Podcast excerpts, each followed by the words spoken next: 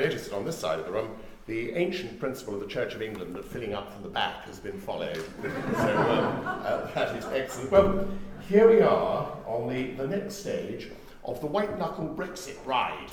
Um, strange to think that a year ago, um, almost nobody, and that includes Nigel Farage, by the way, um, thought that we would be where we are now. So let me just recap for a moment on events since then before moving on to the engagement of Parliament with Brexit.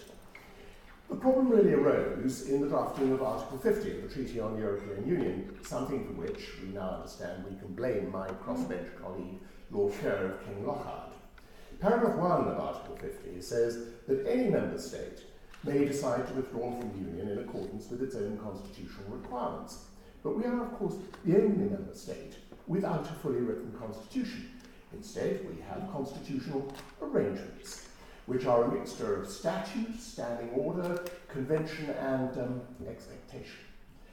I have to admit that I was firmly of the opinion, and indeed said this in a debate in the House of Lords, that triggering Article 50, paragraph 2, notification of intention to withdraw, um, would be a classic prerogative act because the management of international relations is for the executive and not for Parliament. That's not to say that I think that cutting Parliament out of the decision is a good thing, just that it is the way that the prerogative over the years has applied to international relations. And I also said that the European Communities Act 1972 didn't take us into the then EEC, it was simply a mechanism by which we could fulfill the EEC obligations to which our accession treaty committed us. A lot of people agreed with me. So, of course, did the government. Along comes Gina Miller, who has the sense to brief another crossbench colleague, David Pannick. And David convinces the High Court, with the LCJ presiding, that the ECA 72 is not just a mechanism, nor even a portal through which citizens' rights are acquired, but that it was the prime mover in acquiring those rights. And the High Court found that there had to be an equivalence of hierarchy, so to speak, so that rights provided by Parliament could be taken away only by Parliament. And if we're really into anorak country, then I might point out two technical mistakes in the High Court judgment. In paragraph 93.1, the judges say that the long title of the bill is indicative of its purpose. Well, it isn't. The long title is simply an inventory of what's in the bill, merely to ensure that all the purposes of the bill are covered by the long title. But you can't reverse that and then argue syllogistically that the long title is purposive. The second mistake the High Court made, uh, and this is rather more serious because the High Court used it in support of their dismissal of the textual argument that the attorney made on this point, and was to say in paragraph 93.2 that of the judgment that the section heading of section 2 of the ECA 72 was an authoritative, authoritative indication of what it was intended to achieve. No. The clause headings in a bill and the section headings in an act are there simply as editorial assistants. They're not part of the bill, and neither House can amend them. And in handling bills in the past, on a good many occasions, I, like many of my colleagues, simply changed clause titles to reflect amendments made to clauses. I had a meeting with the uh, Lord Chief and the President of the Supreme Court last week on a completely different matter, I hasten to add, and I thought, shall I mention this? And then I thought, no. so I'm sharing it with you this evening. An interesting point before the Divisional Court was that, reflected in paragraph 10 of the judgment, it was common ground between the parties that an Article 50 notification, once given, cannot be withdrawn. Now you can see why both sides were prepared to accept this. The government's approach would be wrecked if this was a switch that could simply be turned off again, and the claimant's challenge would have been weakened too. But it, this point is far from being settled raw, and the point may re-emerge if the exit deal is truly disastrous. If I'd been advising Mrs May, I would have said to her at the point of the High Court judgment, leave it there, introduce a short bill, take the brownie points, get the bill through, you'll easily meet your target for the end of March notification. But the government took a very high risk course, that of appealing to the Supreme Court. And it was high risk because it allowed the Scottish Government to be interveners in the case, inviting the court to rule that a legislative consent motion, an LCM in the jargon, in the Scottish Parliament would be required before the UK government could notify under Article 50. Had the Supreme Court so ruled, the government would have been in a nightmare position. With the vote in Scotland 38% leave, 62% remain, they could have whistled for consent from Holyrood, and the only way out would have been legislation. No doubt drafted by Alice through the looking glass, because I can't see how legislation to take away the right or the need for an LCM wouldn't itself require an LCM. But to the relief of the government, the Supreme Court, in upholding the High Court's decision, was very clear that these were matters for the UK government as the government of the state, which was the member of the European Union. Following the Supreme Court's judgment, there was a lot of rubbish talked about an unamendable bill. Well, there isn't such a thing. Of course, either House can order that a bill be not committed, so there's no committee stage, and so amendments aren't possible. That's what the House of Lords does with money bills. But that's a very different matter. If a bill says anything at all, then you can amend it to say something different. The main constraints on you are that your amendment can't be wrecking, it can't negate the purpose of the bill as agreed on second reading, and it must be within the scope of the bill. In other words, it must relate to something that the bill actually does. And in the Commons, but not in the Lords, you're subject to the Chair's power of selection of amendments. And as the bill will be in committee of the whole House in the Commons, it'll be the Chairman of Ways and Means who does the selection, not the Speaker. So we have the European Union Notification of Withdrawal Bill, just over five effective lines in length. Um, I brought some copies of the bill, incidentally, not a huge number, but if there's a rush for them afterwards, uh, please, please take them if you can get them. And, and as, well, as well as the government's explanatory notes, which by long tradition, it seems, are anything but explanatory, striking an elegant balance between the obfuscatory and the blindingly obvious. Clause 1 2 is an interesting bit of drafting. It reads This section has effect despite any provision made by or under the European Communities Act 1972 or any other enactment. It's a typical attempt to stop, stop the courts getting round the primary proposition of the bill without daring to expose the exact danger that the drafter is hoping to avoid. In this case, it may well be the Human Rights Act although we don't know. But on an Anisminic approach, that's not necessarily going to persuade a court that any relevant principles of the Convention rights have been disapplied. Standard rule if you insist on firing an arrow without specifying the target, you can't be sure that the courts will agree that you've hit it. In the Commons, the government has provided two days of debate, today and tomorrow, going to midnight tonight, and I assume till midnight tomorrow. There are five reasoned amendments down, in effect anti-Brexit amendments, uh, any one of which would be fatal to the bill. And a reasoned amendment has to be fatal in order to be uh, uh, available for selection.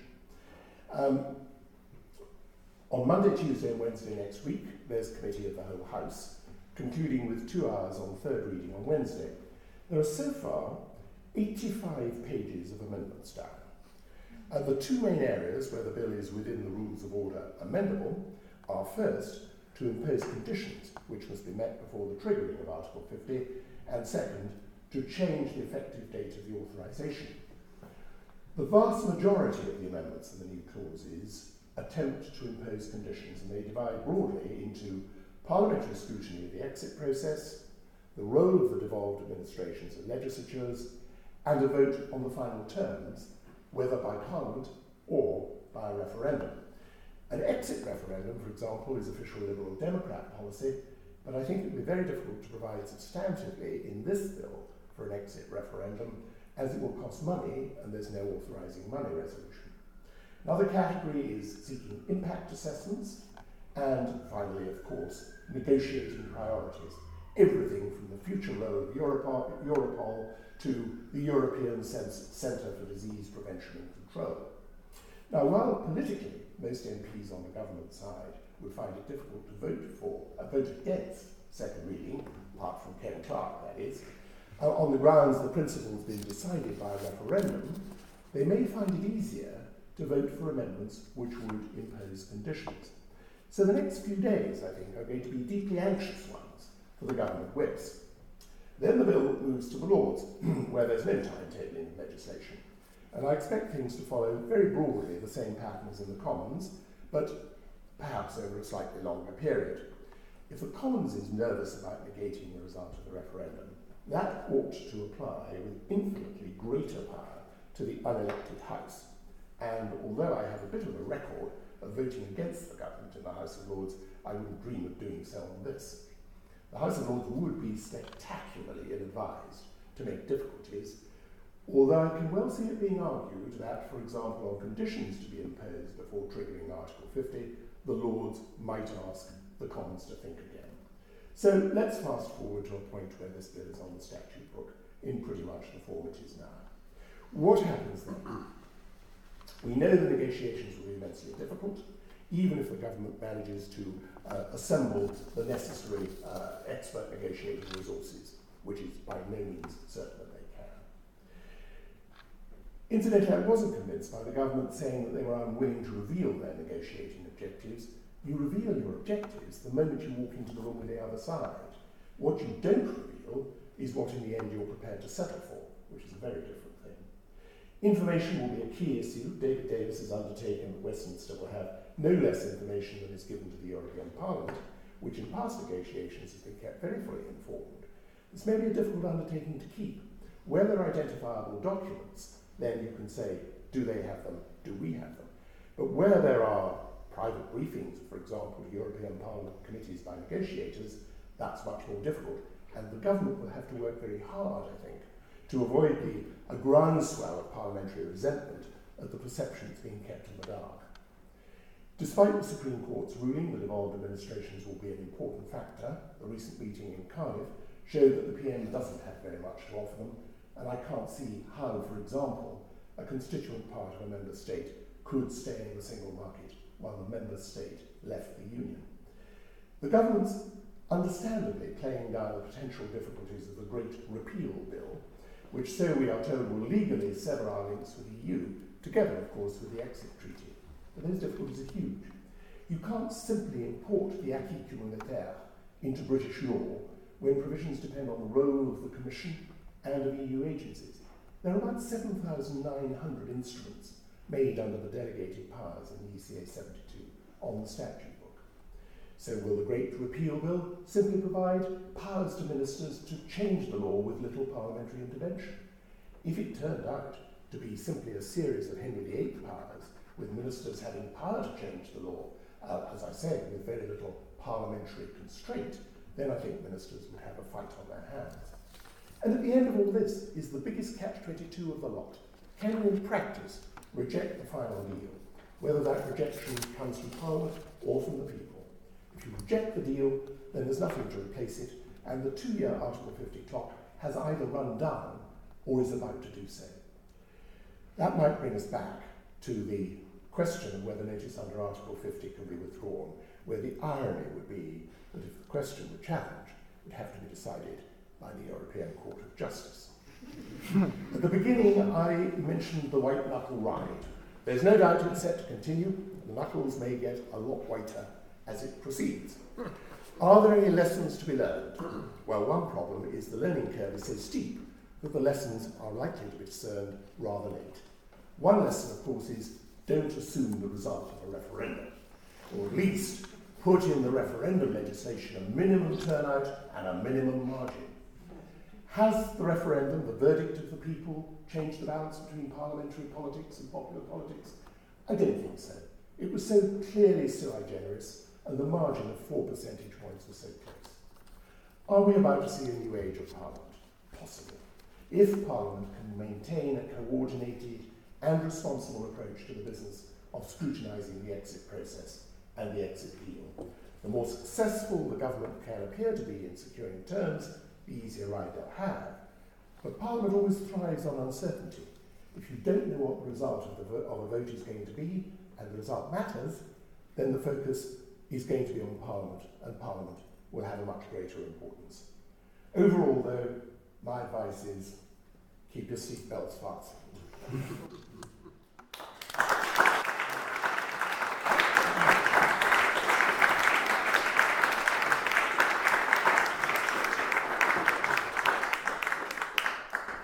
To Lord Lisvane for that, for that interesting talk, pointing out especially two mistakes in the High Court ruling. So you heard that here first, and they eventually get found out. Um, our next speaker tonight is Graham Child. Uh, Graham Child is a visiting fellow in law here at Lincoln College and a member of the university law faculty. Graham was previously the head of the EU department, uh, the EU law department at Slaughter and May, where he was involved in litigation before the EU Court and Commission. He's also worked in the cabinet of Judge Edwards at the European Court of Justice and is the co-author of Bellamy and Child's EU Law of Competition, a leading legal practitioner's book on EU competition law. So some of the law, law students in here might know the name. Uh, he has lived and worked and taught in Europe and speaks French, German, Italian, and Spanish. He was a supporter of the Leave campaign in the referendum and is going to be discussing Britain's future relationship with her European na- neighbours. So please welcome Graham Child.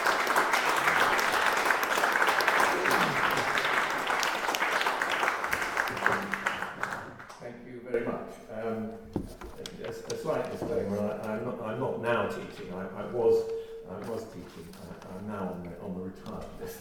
Um, my um, the, the topic is, is what next for the UK, and I thought that the best thing to do was actually to take the speech that Mrs May gave on the 17th of January and highlight some of the interesting issues. I mean, it's described as the, it's called the, the, the government's negotiating objectives for exiting the EU. And um, she starts off with a bit of a reassurance for people, uh, a message from Britain to the rest of Europe. Um, that we in the UK don't want to, to see the unravelling of the EU.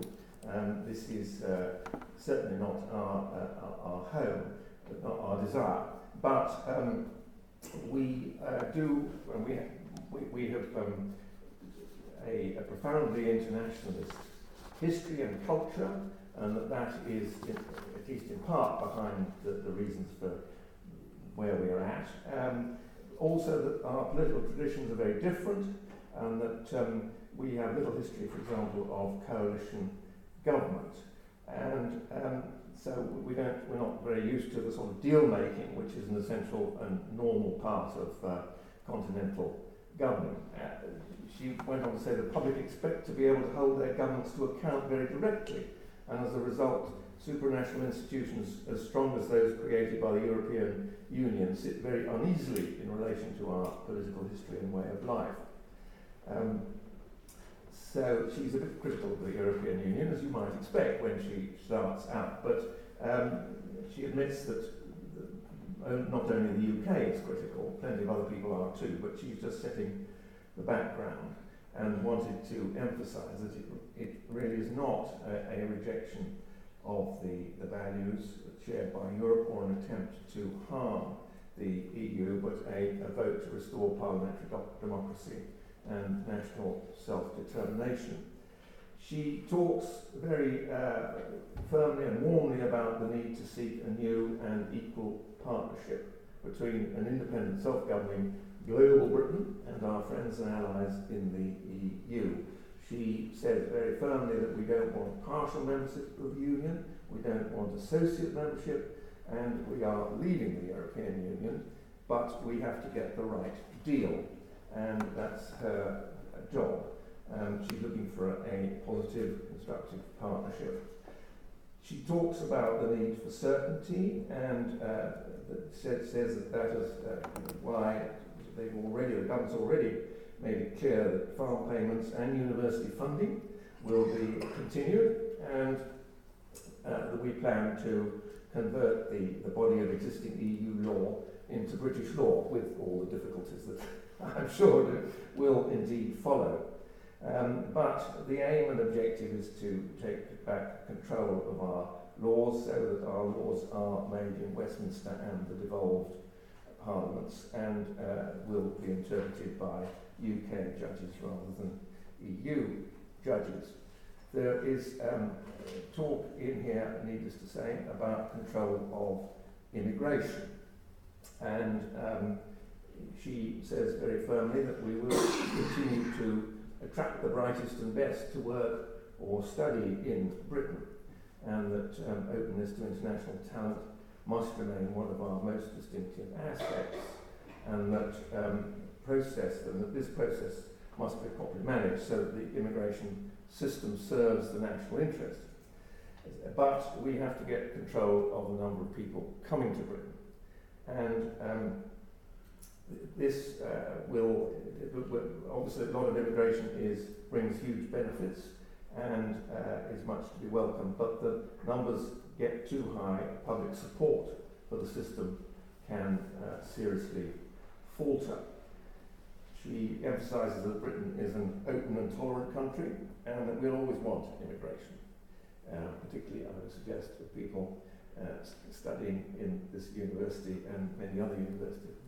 Um, the rights of EU nationals living in Britain already and of British nationals living in the EU is a, an issue that has been uh, discussed and has caused quite a lot of concern. Uh, uh, obviously, plenty of people, and there may be plenty of people, in, maybe some people in this room who worry about what their status might be. Um, and she affirms that we wish to guarantee the rights of EU citizens already living here and that the rights of British nationals in other member states should be uh, confirmed as, as soon as possible. And she says, and I found, thought this was very interesting, that um, she has already proposed to other EU leaders that uh, we could give people the certainty they want straight away and reach a deal straight away, uh, and that many of other EU leaders are in favour of that. But she says one or two are not. I don't quite know, we don't know, we didn't get told who uh, the others who are not in favour of that might be, but it is a priority for Britain. She goes on to talk about a truly global Britain um, and the need to build a British um, uh, bold and ambitious free trade agreement. That is, of course, the nub of, of all of this. We need now to find the freest possible trade in goods and services between Britain and give maximum uh, in, into and out of Britain and give British companies maximum freedom and uh, both ways of, of trading, but emphasises that this is not part of the single market. We're not going to be part of the single market, as, as has been said before. The um, trade into in out, out of trade into reciprocal trade uh, and, and, and frictionless trade. There are technical things as well as tariffs. I mean, tariffs, tariffs are the old-fashioned um, way of controlling trade. Um, we, we want, if at all possible, to avoid that. And uh, we will cease, obviously, to contribute sums to the EU budget um, once we leave. Part of the objective of all of this is that we want to be able to get new trade agreements with other countries, and that is a high priority for the government.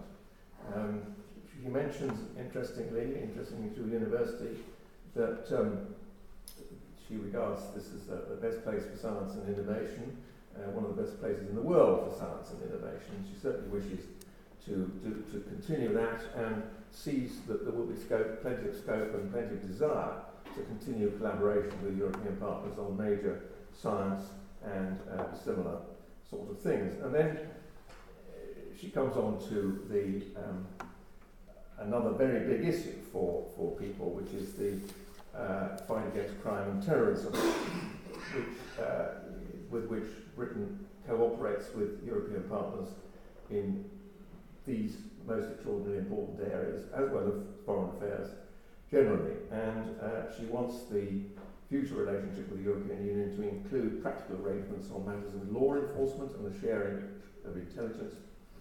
Um, she points up what the UK has done and continues to do and uh, wishes to find some ways of uh, that sort of collaboration. The, pretty much the final thing she has to say is, is there going to be some sort of a cliff edge? Are we going to find ourselves um, coming to the end of this two-year period of negotiation, uh, then finding that uh, we don't have, we're no longer members of the EU, and a new um, agreement trade has not been put into place. And uh, her idea is that there may have to be some sort of a transitional arrangement, but of course that all depends on other people agreeing. And um, these negotiations are, as, uh, as we all, as has been said, uh, and certainly uh, understood by everybody, these negotiations are, are not going to be easy. So um, she um, summarises um, control of immigration, rights of nationals in the UK and British nationals in the other parts of the EU, um, free trade, new trade agreements with other countries, cooperation with crime, terrorism and foreign affairs, and a phased approach to delivery. Those are the sort of aims and objectives. Now, um, I think that that is that that's the, what I really wanted to say is what she has been um, pointing out and what the, the, what the government is saying it's trying to do. Um, to me, it's a very good speech. Uh, the direction of travel is quite right. Um, it would not have been sensible to try and pick, pick cherry pick bits of the, the, the single market. Um, we are where we are. The idea that we might have, some people have suggested, a, a, a second referendum. Well, um, uh, well, maybe we will. If we get to the situation that you've described at the end of all this, conceivably we will end up in some further referendum. But I think it's unlikely. The government is certainly not going to um, consider anything like that. We have to, we are where we are, and we have to um, have a clear position, uncertainty. Um, if, if anyone was to talk now seriously about a second referendum, um, it would make negotiating impossible because the other side of negotiation would say, well, why bother? Um, they're going to have a second referendum anyway. And it would create uh, tremendous uncertainty for, uh, for business and everybody else. So uh, th- there we are. They're going to be negotiating, trying to get a trade deal. I find it hard to believe that they will not succeed in getting a trade deal. I read in the paper only today. I mean, there are many factors why um, Europe needs to stand together, one of which is the many problems in, in the world. Another is uh, dear Mr. Trump, well, not so dear Mr. Trump. Um, he is threatening um, protectionism in a big way. I, in the paper today, it was said that German industry um, was saying that if protectionist moves in, in uh, America go ahead in the way he's suggesting, there could be a 1.6 million jobs lost in Germany. Well, uh, that's very serious for them, and presumably they won't want to lose jobs in Britain by us um, having uh, imposing a tariff on cars being imported to Britain, which of course is what's most likely to happen if they impose a tariff on us exporting to the EU. Um, Europe needs to stand together in all sorts of different ways, and one would hope that uh, the European, the other 27, will see that as a, an important feature and will negotiate and give Mrs May quite a lot of what she wants, if not all. Thank you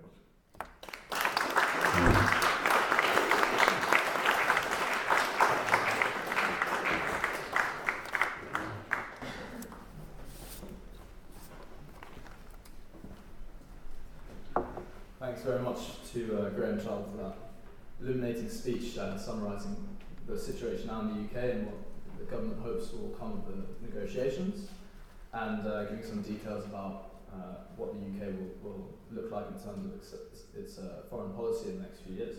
That was really interesting. Um, of course, we'd really like to invite some questions later on about what we think global Britain really means and what the uh, negotiations will end up looking like what it might mean for different services in the UK, for example. Um, finally, our last speaker is our very own Dan Caselga. Um, Dan studied his undergraduate degree at Downing College, Cambridge, uh, where much of his degree focused on public law and the application of human rights to property law issues. Having achieved the double first, he joined us at Lincoln College to study the BCL, um, previously taught by Graham Child. Uh, the focus of his work uh, here is in both the public and private law sphere, with his research focusing on UK strike law in light of Article 11 of the European Convention on Human Rights. He'll be discussing the implication of Brexit for the doctrine of subsidiarity in the UK. So please welcome Dan.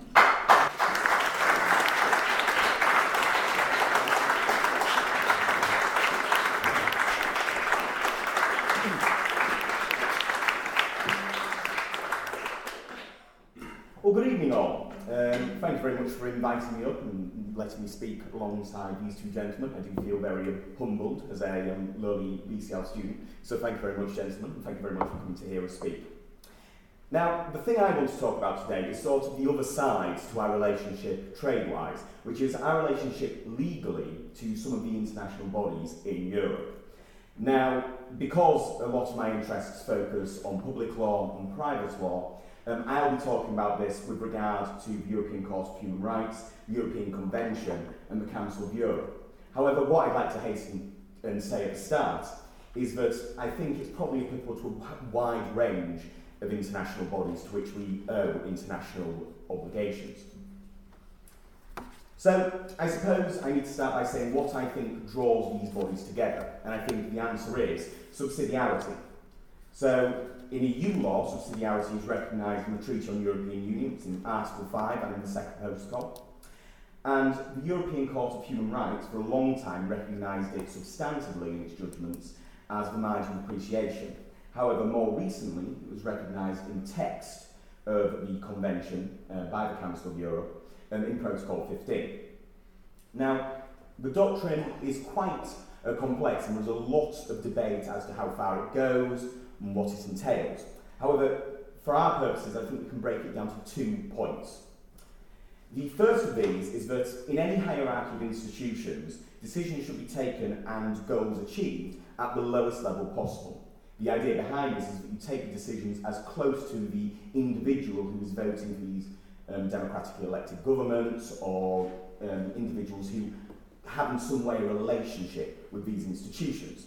Now, the way I want to frame this and consider this is the idea essentially um, that decisions should be taken first by sovereign nations before they're taken by um, legal bodies like the EU, like ECHR. And I think that's something that's really reflected in a lot of what our politicians say and what a lot of people feel about these different bodies. However, this doctrine is circumscribed by a second rule, which is where the lower institution cannot achieve a goal, the higher institution will be entitled to step in. Some people interpret it as a duty to step in, that's by the by for the purposes of what I want to say. So, the core of what I want to talk about is this. The EU was subject to subsidiarity, and the ECHR was subject to subsidiarity. Is the fact that we have decided to leave the EU going to change how the ECHR is applied to the UK?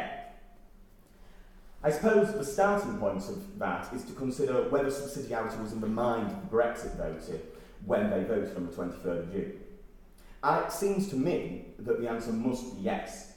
The concept of taking back control, taking back British sovereignty, and independence from a ruling technocracy in Europe all point towards ideas of sovereignty and democracy in this country.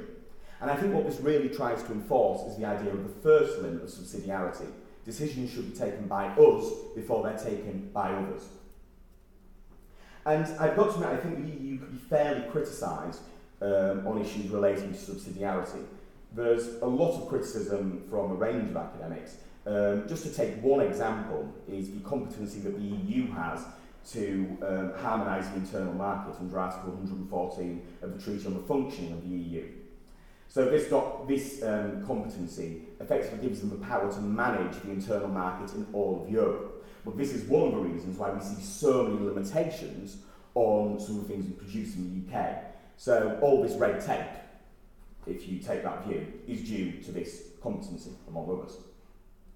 Now, reasonably recently, and over the past 10 15 years, we've seen judgments from the Court of Justice of the European Union. Um, and in this area, they've said essentially subsidiarity is applied as a question of whether the EU can achieve something better than the member states. Uh, relatively recently, this was um, talked about, although quite briefly, in the Verde Fund judgment of the Grand Chamber. Now, a lot, as I said, a lot of academics have picked up on this. Um, it's got a name as well. A lot of people talk about competency creep, the idea that the EU kept expanding and expanding and taking control of more and more things.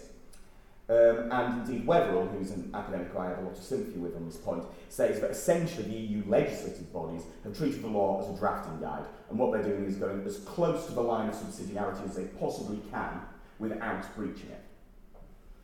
So that's where I think the EU and subsidiarity really, uh, um, Brexit sorry, was important to um, subsidiarity. It's this idea of sovereignty, it's this idea of our control over things that apply to us. Now, the European Court of Human Rights has been, uh, rights has been criticised on a similar basis. So, one of the most famous critics of our judiciary is Lord Hoffmann, who, in 2009, when he retired um, as a um, se- as the um, second senior law lord, had a few things to say.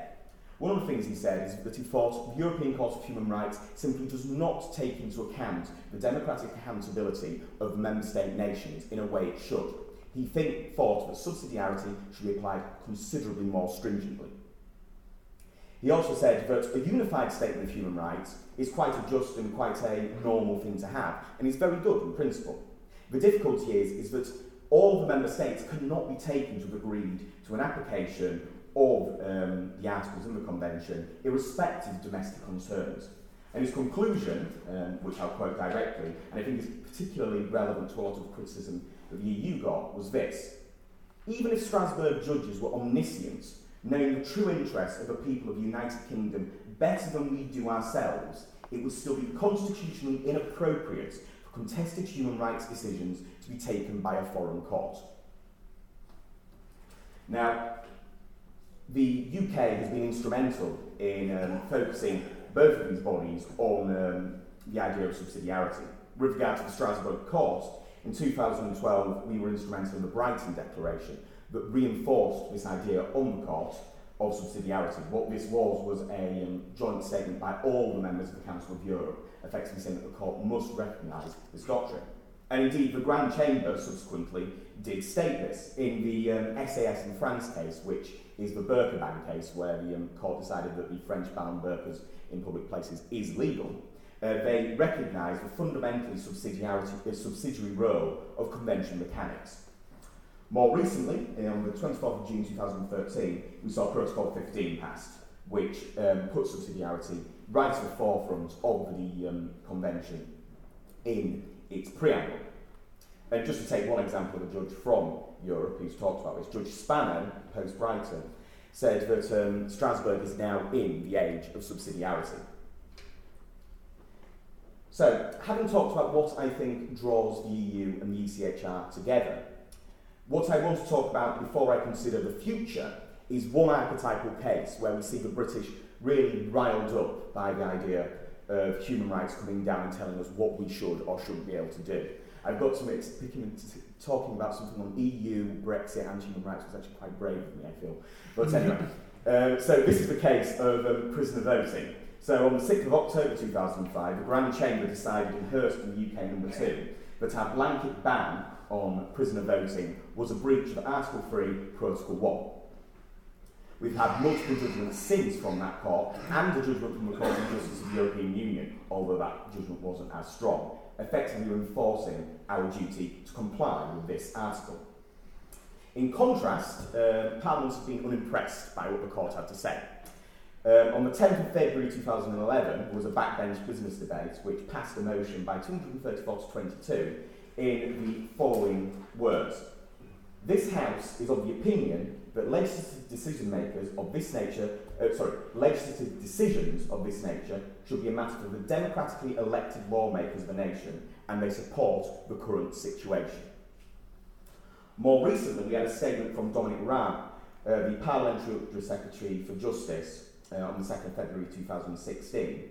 Uh, this was a statement to the House of Lords, uh, one of the House of Lords committees, where he said, Our position, as in the government, has been, as a constitutional issue, as much as a criminal justice issue, that's on this issue, and frankly on all legislative matters more generally in relation to human rights, it is for Parliament to decide whether to ease a ban.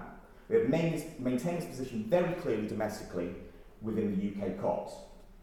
He then proceeded to add that he didn't see an appetite for a tectonic clash on this issue. And it is noticeable that we still are um, in breach of this article, and we have um, we've not resolved the declaration of incompatibility from our court as well on the matter. So, with all this in mind, I want to go on and talk about what the future is going to be like. Um, the future with regard to the European Convention, the future with regard to a whole range of our international obligations. And it seems to me that the European Court of Human Rights must in some way impliedly respond to Brexit. The relationship between the European Convention and the EU is too close. Um, indeed, the EU is at some point going to accede to the European Convention, although that's not been managed quite yet because the Court of Justice still a spanner in the works. Um, subsidiar the subsidiarity parallels are considerable, and I think on at least for the past few years, the European Court has been very conscious of the fact that the Conservatives managed to get, uh, get elected with the British Bill of Rights as a concept in their manifesto. Where I think we're going to see particular change is on those issues that are politically and socially, socially focused. I think that's a big issue that Britain um, and those who voted for Brexit had with the EU. I think it links very well with what Lord Hoffmann had to say of the European Court. So, to just briefly talk about those absolute rights we all have in the European Convention, this is, um, includes rights like Article 2, which is right to life, Article 3, uh, the right to not be um, subject to torture. I expect to see relatively little change here because these really aren't questions of democracy, at least at their core they're not. And Parliament and a lot of parliamentarians seem to recognise this. It's the idea of getting back to proper human rights instead of these bodies coming down and interfering where they, they're not entitled. One of the um, things that I think we might see change, though, is the scope of some rights that we have. So one of the things that the European Court can do, and it's very um, in parallel with the idea of competence creep from the European Court of Justice, is that we can, uh, the court can limit the extent of rights. So one example, which doesn't really arise in the European context, but is quite interesting, was the judgment in Pretty in the UK, where the Court of Justice, um, uh, sorry, the Court of the European uh, Convention said that there was no right to die, uh, and they just simply refused to answer any questions relating to proportionality, that decision, subsidiarity. And I think that's maybe one of the areas we'll see, is that we see the court focus on these core principles, at least in relation to the UK. With relation to other um, nations, we may see that they're still quite um, strong on, um, or comparatively strong at the very least. Another issue with relation to um, absolute rights, the idea of positive rights, which aren't present in the Convention, but the European Court has implied into the Convention, requiring us to do certain things. Um, I do wonder whether we will see quite stringent positive requirements on the state, on our state post-Brexit. However, I think the real change in relation to Brexit is going to be seen in the qualified rights. So these are rights which are social, economic, political. Um, things like, well, probably the most famous from people like Abu Qatada, is the right to a private and family life under Article 8. And these rights are very highly debated, um, and even the core of these rights are quite difficult to see. They're very vague. One of the interesting issues that I've been dealing with in my, um, in my research is Article 11 um, the right of um, the state to impinge on strike law. Um, so originally what we saw was quite a widening in the past 2000 to 2010 of strike law and our rights as workers to go on strike to collectively bargain. However, post um, the Brighton Declaration and moving towards the UK in particularly frosty um, to all of the um, European institutions, we saw this get narrowed up in a judgment called um, Rail Maritime, um, well, RMT in the UK. So I think the parallels on social and political issues between the EU and the European Convention are considerable and will cause um, a, consider um, a considerable narrowing in relation to the UK. Maybe not the rest, but in relation to the UK. Um, to just go back to the prisoner voting example, and I think this is somewhere I'll conclude, um, while the Grand Chamber has decided that we are in bridge, I would wonder now how stringent that requirement would be compared to what it was in 2005. Um, if Parliament were able to pass something, they'd have to say um, when they were passing it that it was compliant um, with the Convention, and it could very well be argued up to the European Court of Human Rights.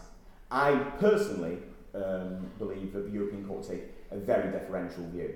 I don't think um, that the court can feel, or at least it seems to me I don't think the court can believe this, that it's in a strong position to make decisions of a political nature um, in relation to the UK. Um, we are, we've grumbled a lot about the EU and very much could um, import that into our conversation with the European Court of Human Rights going forward.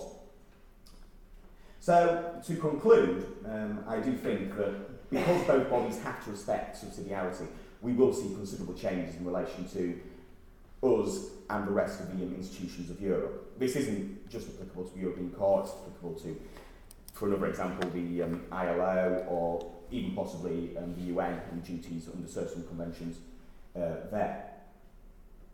And I suppose one of the questions that could be asked is if it's a good thing that democracy becomes a forefront of human rights. I don't particularly want to answer that because it's my own personal view. Um, I think you can all take your own view on whether democracy should really be in human rights. But I think this is going to be the big question in the future is the extent to which you know, majoritarian states can say it is our democratic right to do what we are doing. Um, and I think that the UK has really started the ball rolling with this conversation in European human rights. Thank you very much.